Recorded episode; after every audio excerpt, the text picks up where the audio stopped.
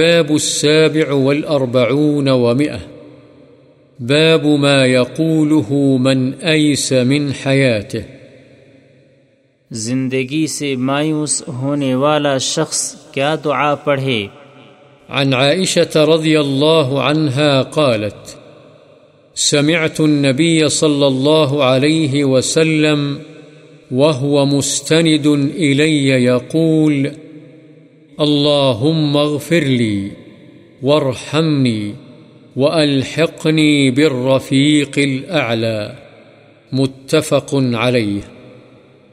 حضرت عائشہ رضی اللہ عنہا سے روایت ہے، وہ فرماتی ہیں، میں نے نبی صلی اللہ علیہ وسلم کو فرماتے ہوئے سنا جبکہ آپ میری طرف سہارا لگائے ہوئے تھے اللہ مغفر لی ورحمنی و الحقنی بالرفیق الاعلی یعنی اے میرے اللہ، مجھے بخش دے، مجھ پر رحم فرما اور مجھے رفیق اعلی سے ملا دے، بخاری و مسلم۔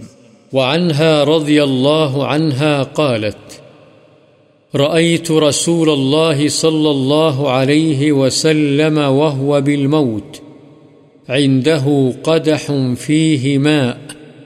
وهو يدخل يده في القدح ثم يمسح وجهه بالماء ثم يقول، اللهم أعني على غمرات الموت أو سكرات الموت. رواه الترمذي. قال الألباني إسناده ضعيف.